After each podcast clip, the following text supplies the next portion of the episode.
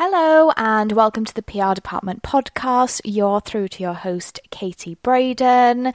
And this episode, we're going to be discussing the beauty industry, where we're at, where we're going, what's changed, why and my opinions on it all as a PR industry insider.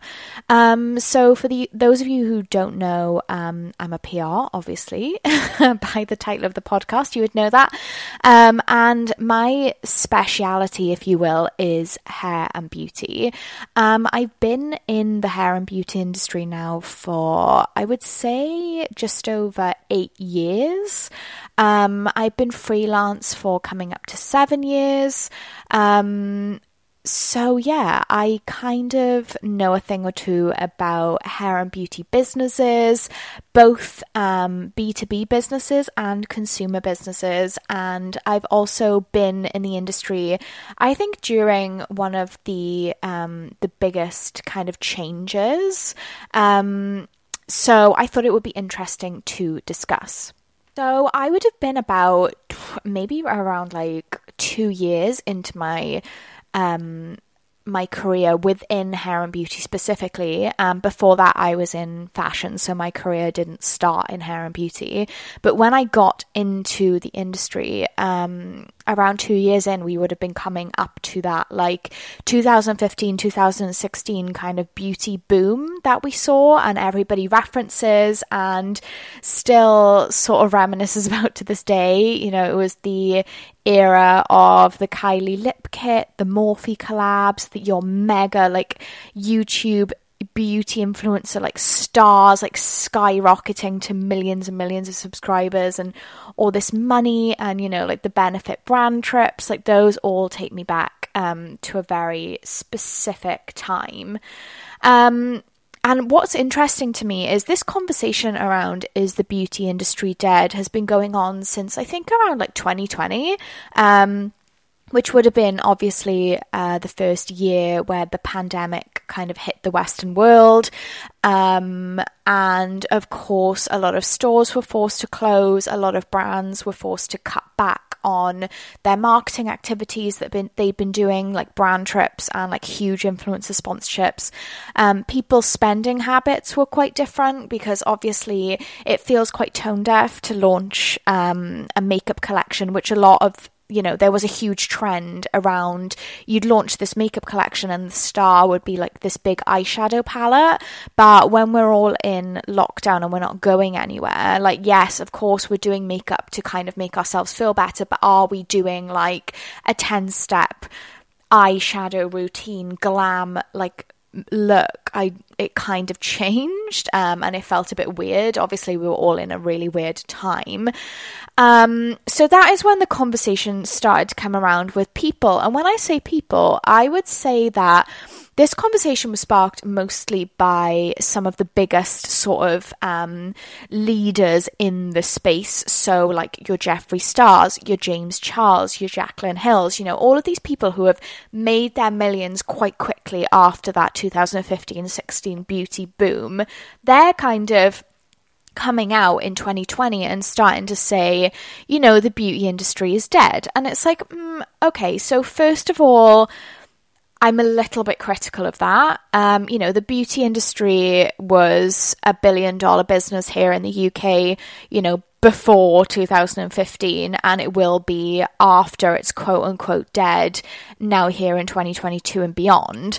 Um, the people who are saying it are people who have also gone through like quite public scandals and cancellations.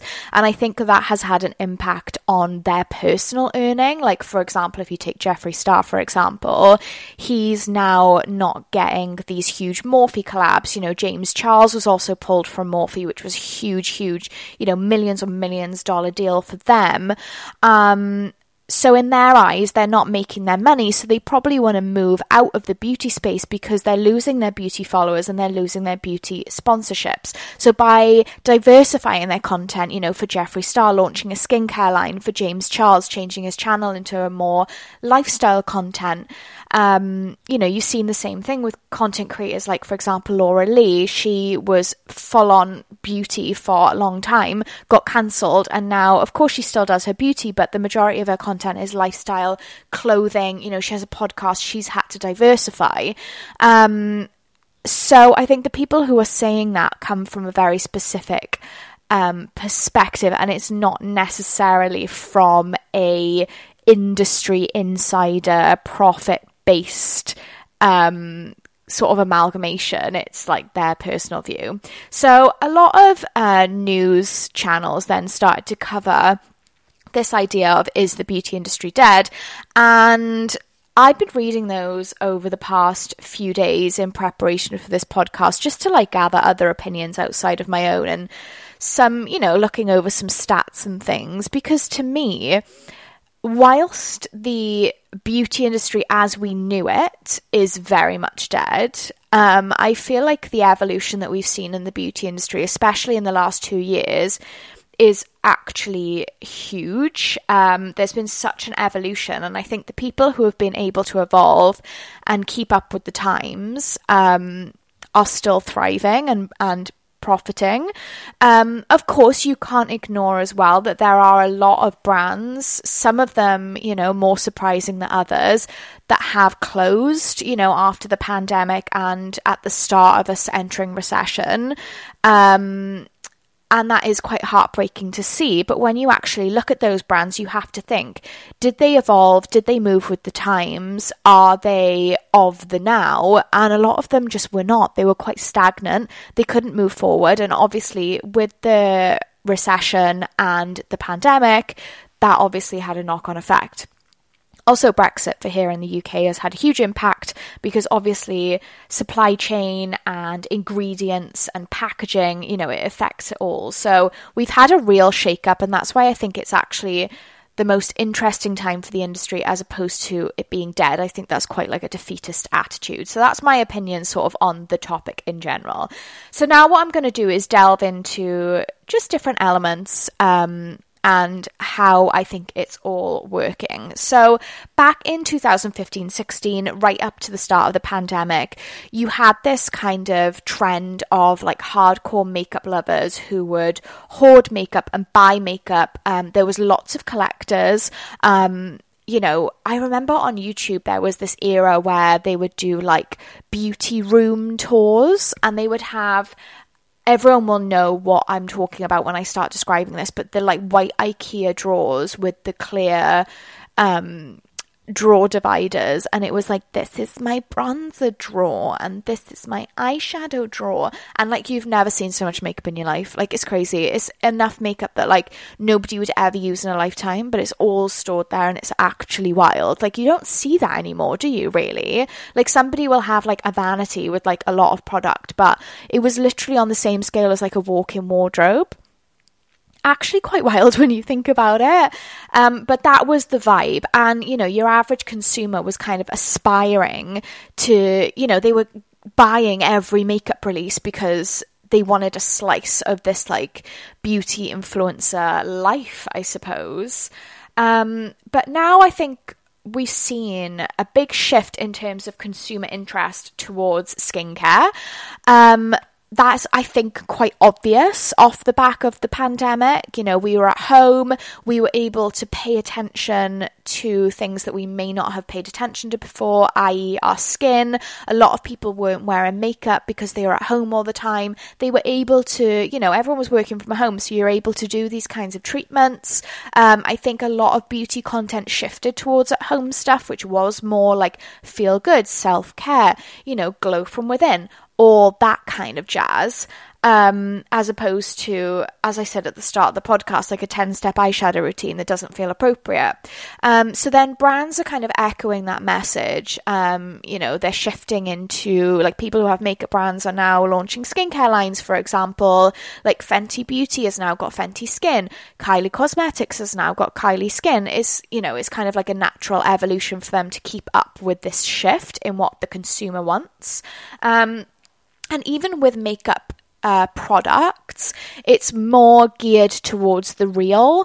Um, so I think across like tech, makeup, all industries really, there's a real um, call out for the real and less filtered, and consumers are very like at the breaking point where they don't want to be lied to, and we're really moving away from this like Instagram perfect aesthetic you know, Gen Z is very much about real skin and unfiltered pictures, and we love blurry Instagram shots, all that jazz.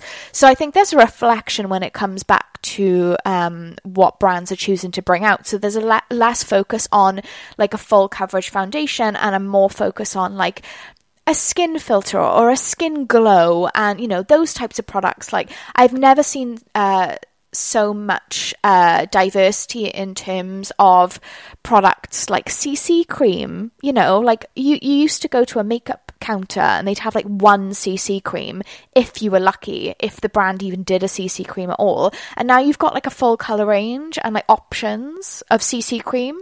You know, that kind of says it all in terms of the evolution over the last kind of two years and where we're going in terms of makeup in particular, as an example. Um, I think it also is the same with hair. Like, um, obviously, I feel like hair salons and beauty salons, as long as you're keeping up with your education in terms of you're able to, you know, adopt the latest technology, the latest products, the latest trends, there will always be like a high demand for these services. Like people are always going to want their hair cut. They're always going to want, you know, the latest hair treatment or shampoos or extensions or, you know, when you come into aesthetics, you know, when everyone was getting like the Russian lip flip and all this jazz, as long as you can keep up and evolve with those things, I think in salon services are always going to be required to a certain extent. Um, but you can also see it through like the hair care products. Um, like a lot of brands are focusing on deep treatments. You know, you've seen a huge boom of um, scalp treatments, you know, overnight stuff. Like there's a huge emphasis on healthy hair, which has been booming for a fair few years now, but we're getting the innovations to go with it. For example, one of my brands, Silk, just launched their heatless curler.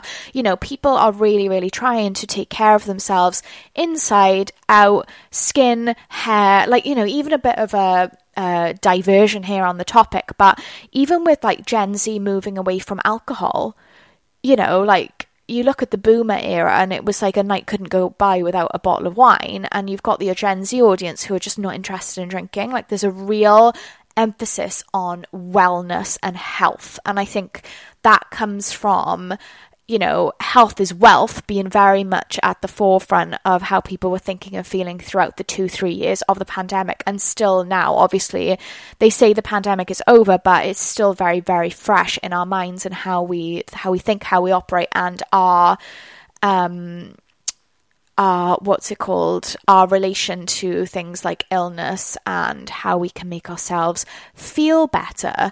Um, I could now delve into how, you know, mental health is changing and all that jazz. But that is another like two hour long podcast.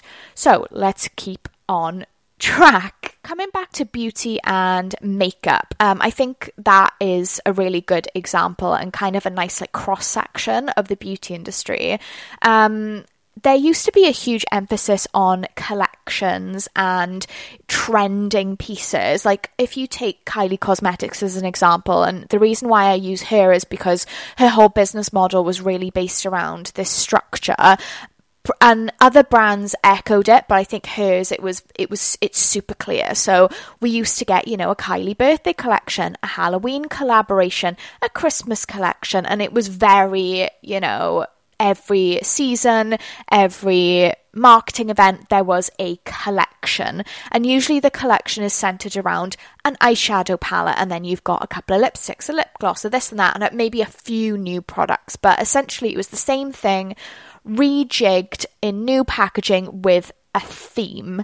Um, or you would have like a new collection of like lipsticks. Again, same shades, same things we've seen before, different packaging, different colours, whatever.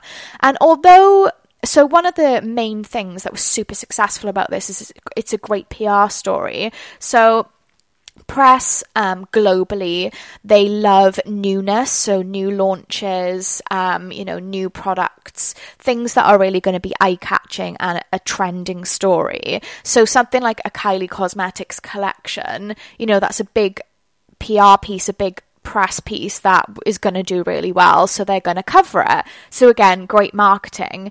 Um, but I think this we're seeing a huge shift in this, and a company like Kylie Cosmetics, I think, is really, really going to sort of bear the brunt of this shift. Um, because consumers, I think, are really looking for from from brands at the moment across all areas of beauty is staple products and innovations. So, like brands having ownership over certain things. Like, and what I mean by that is, for example, like when I think of Rare Beauty, so Selena Gomez's brand, I think of the blushes because everybody is obsessed with the Rare Beauty blushes because they are a specific formula, an innovation, that is specific to rare beauty and they're not bringing out you know a christmas collection and this and that and the other they might add a few shades whatever they might do it like a limited edition packaging but the the crux of it is that they do amazing blushes and everybody knows. Also you've got brands like jones road that do what the foundation which is a really unique formula for a very specific skin type and need. Um, you know you use it in a very specific way. And again they are known for that. Like that is what they're known for. So it's kind of having these innovations and staple products that are going to be day to day and they kind of become like the consumer's go to. Like if you love the Jones Road What the Foundation, you're not going to use anything else. Like you're going to repurchase it over and over again. And I think that is kind of another trend that we're seeing is the repurchasing, like finding a product that you love and works for you and repurchasing it over and over and over again and not so much of the kind of 2017 18 mindset, I would say, where every single time you bought a makeup product or a skincare product, you were buying something different from a different brand because you wanted to try so many things out. I know I, for one, went through a phase, I think it was like 2018 19, um, you know, heading into the pandemic, where my skincare collection was wild because I was just constantly buying things. I was constantly be being like scooped into new launches, and I was watching a lot of skincare influencers, and I was buying what they were using, and then it wasn't working for my skin. And it took me a really, really long time to find. I think I use four products yeah, four products I use in my skincare routine, and I haven't changed them in probably two years, and they are the best, and I repurchase them over and over and over again. And whilst I'll, you know, I might buy like an essence or a serum or something to try out, but my core products I would not change unless something incredible came along. And I think that is the the consumer mentality. I mean, we're all looking for our essentially like holy grails of products, the ones that we love personally. Um, and that's another thing, it's so personal, isn't it? Like finding what works for you, although it's hard, once you found it, you're kind of sticking to it, um, which I think is very different to say a few years ago, where we were constantly, we kind of had the same ideology as like members of press, where we just wanted to try new things all the time. Like we were swept up in the new launches, whereas now it has to have meaning and it has to be something that people go, oh yeah, I need that as a staple, which isn't a brown eyeshadow palette. Like I'm sorry to say it. Um, so, coming back to the kind of marketing of it all and how that has shifted.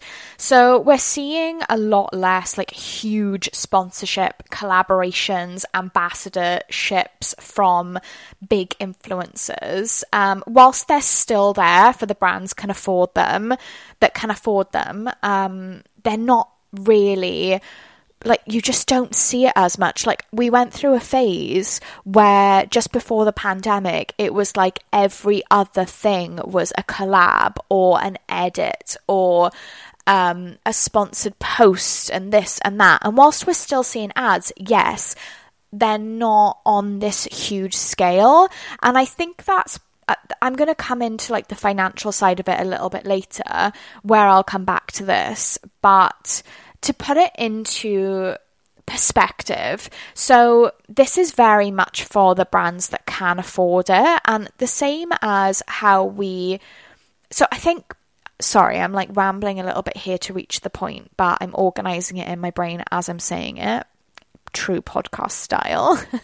so, when I was talking about earlier, you know, you're huge, like you're mega influencers who made their millions from like platforms like YouTube. Um, we're not seeing so many of those anymore. You know, there's there are a few influencers who have like shot to stardom. Ha- there's not as many though, and the reason for this is this, I think. I think there's been a kind of like spread of butter like effect across all things, across brands profit, across marketing, across influencer success. So instead of you having like for example, five people sitting at the top who are the 1% and they're like millionaires, brands, influencers alike, you're seeing 35 influencers who are making a decent wage and are able to live off it, but they're not like Molly-Mae, you know? And I always use her as, as an example because she is a bit of an enigma and she is just the perfect example for things when we're talking about influencers sometimes. Um, but yeah, for example, like you've got Mikayla, who I've spoken about on the podcast before. Um, she is one of the few who have kind of shot to stardom in the beauty industry via TikTok. Um, and she uh, was in a recent scandal because of some comments that she made about influencers doing. No, not she didn't say that. She said influencers like you wouldn't want to be an influencer, like implying that it was hard work. And the sound went viral, and she basically got cancelled for like five days. It was quite crazy. Um, but whilst that was all going on, um, someone reached out to her agent. Um, and asked to do like a sponsored post on behalf of a brand. And the figure that they received in return, so for one TikTok video, they were quoted £85,000. So I, obviously being in my position, that doesn't surprise me, like, at all, because I know what kind of figures get thrown around behind the scenes. Like, even for your small influencers who have, like, tens of thousands of followers, not massive engagement, don't make loads of sales, like, you're still talking thousands of pounds. But, you know, for someone like Mikayla, like, yeah, I, honestly, I would expect that amount of money. But then that brings it into perspective of like, so who's paying for that then? Because it's not, it's not the smaller brands. Like, smaller brands do not have £85,000 laying around to pay one influencer for one TikTok video. Like, if they had £85,000, that's probably their that's a really big marketing budget, like a very big marketing budget. And put it in, into perspective, right? I work with companies that like they turn over millions of pounds a year, multi millions, probably some of them, and not even like they don't have marketing budgets like that. Like nowhere near, nowhere near. And if they did, it would have to cover everything, like all of their campaign shoots for the year, all of their social media content creation, all of their like traditional ads, all of their influencer marketing, like it would have to cover so many areas it ends up like disintegrating into nothing like it's re- it's it's a lot of money to put on one person so when you think about it like that there are a very very very select amount of brands that can pay that. And they are your big corporate billion dollar brands. Um so that gives you an idea of the scale of businesses that are able to work on that level that we were seeing in your 2015, 16, 17, when you were seeing these big, like, for example, the benefit brand trips, like, those are the kinds of brands, you know, the ones that fly like 10 influencers out to Bali for a week, like, those are the guys. It's not the smaller brands. And as I was saying in my point before, in terms of like the big, big, big brands, they're probably losing a bit of profit, but it means that your kind of mid level and small brands are able to come up and everybody can earn a decent amount of money. Like, are people becoming millionaires overnight? Not really, but everybody is able to exist in the space, just earning slightly less. So, like, there's a better distribution basically of sponsorships and money, in my opinion. Um, so it instead of these big, big, big like influencer boomers we'll call we'll call them they're not boomers but you know what i mean um i would say it's more about the real person like it's kind of come back to our old school method of marketing which is word of mouth but the word of mouth comes from a micro influencer if that makes sense so I think micro influencers, um, TikTok viral moments, you know, those are the things that are really successful for brands at the moment. Also, I've spoken about this in previous podcasts, but brands taking back their own power and becoming the influencer like, the reason why we used to work with influencers as brands before was to get the numbers and the traffic. But now, if the brand can create influencer level engaging content, they can create their own numbers and their own traffic. So they've kind of cut the middleman in terms of working with like £85,000 worth of influencers. Um, so that's also a difference. Um, I would say that um, viral moments as well really come from innovation, interesting, and different products. Um, so we've pivoted away from the YouTube beauty community, which obviously drove these things so heavily before, and now we're relying kind of on like how viral you can go, which is far less plotted and planned and more based on just what is relevant at the time. Um, and again it comes back to those like innovative different products like the jones road what the foundation is a really really good example because that product when it launched it literally went viral. Not everybody was positive about it you know there was a lot of negativity around it as well. However it was a viral moment because people were intrigued by it and they wanted to try it. So coming back to the the financial side of it all, which I said I'd delve into later in the podcast. Well, here we are. Um, I was listening to a podcast with Grimes recently, um, and she was talking about the music industry and how um, she would much rather, instead of like exactly what I described earlier about like your five big musicians sitting at the top being like millionaires, billionaires, and then there's like not a lot of money or space for anybody underneath. She said instead of that, the technology that we're now um, able to get our hands on, so like for example, anybody can like hop onto GarageBand and make a song with that technology becoming like more free and available, you're going to end up with a lot more musicians. And instead of the wealth being held by like the top, top musicians that are funded by record labels, um, there's going to be a distribution. So there's going to be way like hundreds and hundreds of musicians, but everybody is going to earn like less fundamentally, but enough to sub- uh, sustain themselves and be a professional musician which I thought was super interesting. And I think it also parallels what we're seeing in the industry, in our industry, you know, hair and beauty with, um, with brands. Like, the obviously there is like a grip on the wealth at the top with the corporate companies but there is a lot of space for smaller brands to come through.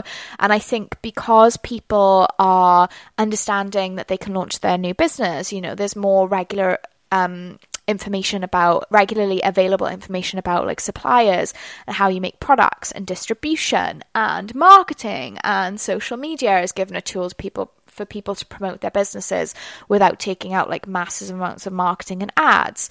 You know, we're seeing that distribution of profit, um, but it means that these uh, smaller brands they're able to sustain themselves and be profitable, but they're not necessarily like becoming millionaires overnight.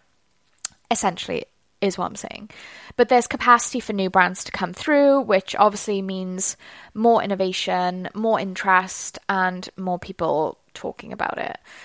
Um, so I wanted to cover the idea of the lipstick effect and um, I kind of like hate the term because I've read it so many times over the past couple of weeks obviously the country's been in recession for a while. Um, things are getting worse. Like I hate to be, um, I hate to bring it up, but like especially in the UK, the state of our economy right now is really bad.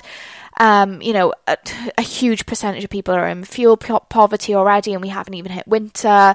Like it's looking bleak. So everybody is looking for ways to cut back. Um, we are not in the realm of like sp- splurging on luxury items. And I've noticed myself as a consumer when I'm seeing like, oh, I just bought my new house in London or let's unbox my new five Balenciaga bags. I'm I'm finding that content really great for me at the moment. Um, and I'm just like, I don't really want to see that. like, because having empathy for people who are genuinely really struggling, I'm just like, how out of touch do you have to be anyway? Um, the lipstick effect. So, when a country goes into recession, there's this thing called the lipstick effect, which is essentially, if you don't know, buying small things, for example, lipstick, to make yourself feel better.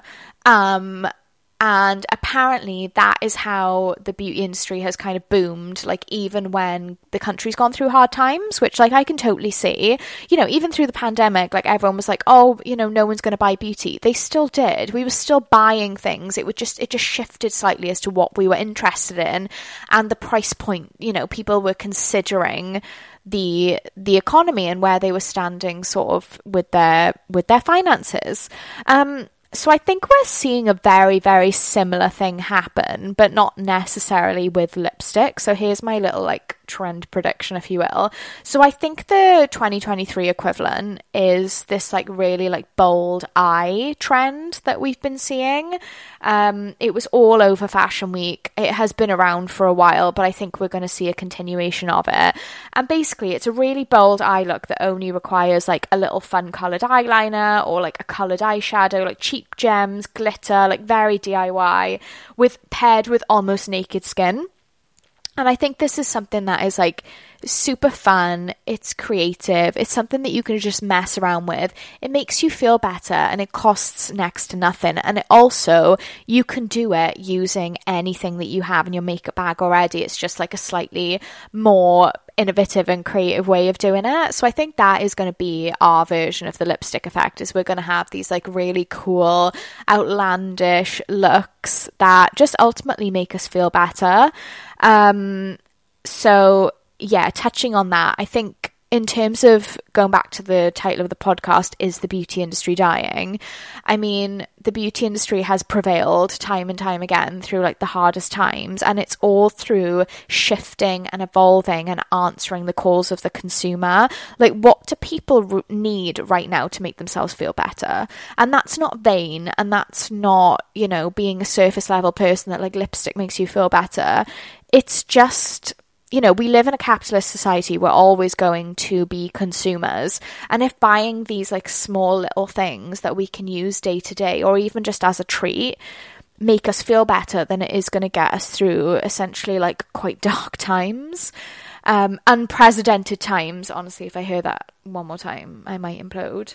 Um, but yeah, brands that understand this, I think, will prevail um, and boom.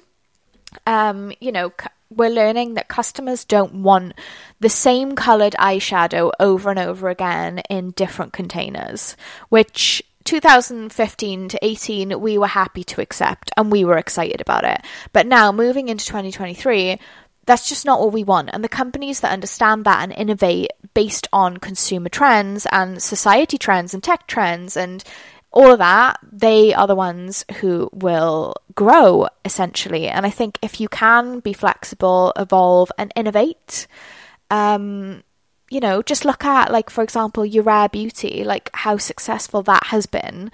Um, you know, it was at the start, it was just another celebrity makeup brand, but because of its amazing formulas and their understanding of what the consumer wants from them, they've been able to make a really successful company. You know, Rare almost now stands completely aside from Selena Gomez. Like they don't need Selena Gomez to be successful. It's successful in its own right. Similarly to Fenty, which obviously is a few years further into its um, into its life than Rare. But yeah, I hope that was interesting, and I hope that maybe some of those points have sparked, you know, some thoughts in your own mind. Um, and yeah, fundamentally, the beauty the beauty industry is um, is not dead, far from it. Um, so yeah, I'll see you on the next one.